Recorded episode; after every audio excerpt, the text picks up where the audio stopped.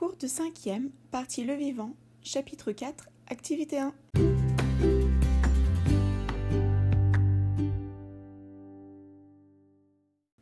Bonjour à tous, j'espère que vous allez bien. Lors du dernier cours, nous avons appris que suite au fonctionnement des cellules, des déchets étaient produits.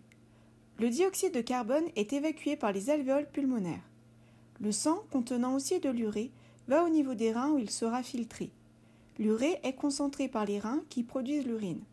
Elle est stockée par la vessie via l'urtère, puis est évacuée par l'urètre. Nous avons résumé l'ensemble des échanges entre les organes pour répondre aux besoins des cellules sous forme d'un schéma. Noémie remarque que si l'ensemble des êtres vivants a les mêmes besoins, les fonctionnements sont différents. Elle se demande comment est permise cette grande diversité d'êtres vivants dont les fonctionnements sont différents. Cela nous amène à cette première question. Pour quelle raison parle-t-on de biodiversité des espèces? Pour y répondre, réalisez le questionnaire en ligne sur les espèces et répondez aux questions des documents. Je vous souhaite bonne chance, vive la curiosité, à bientôt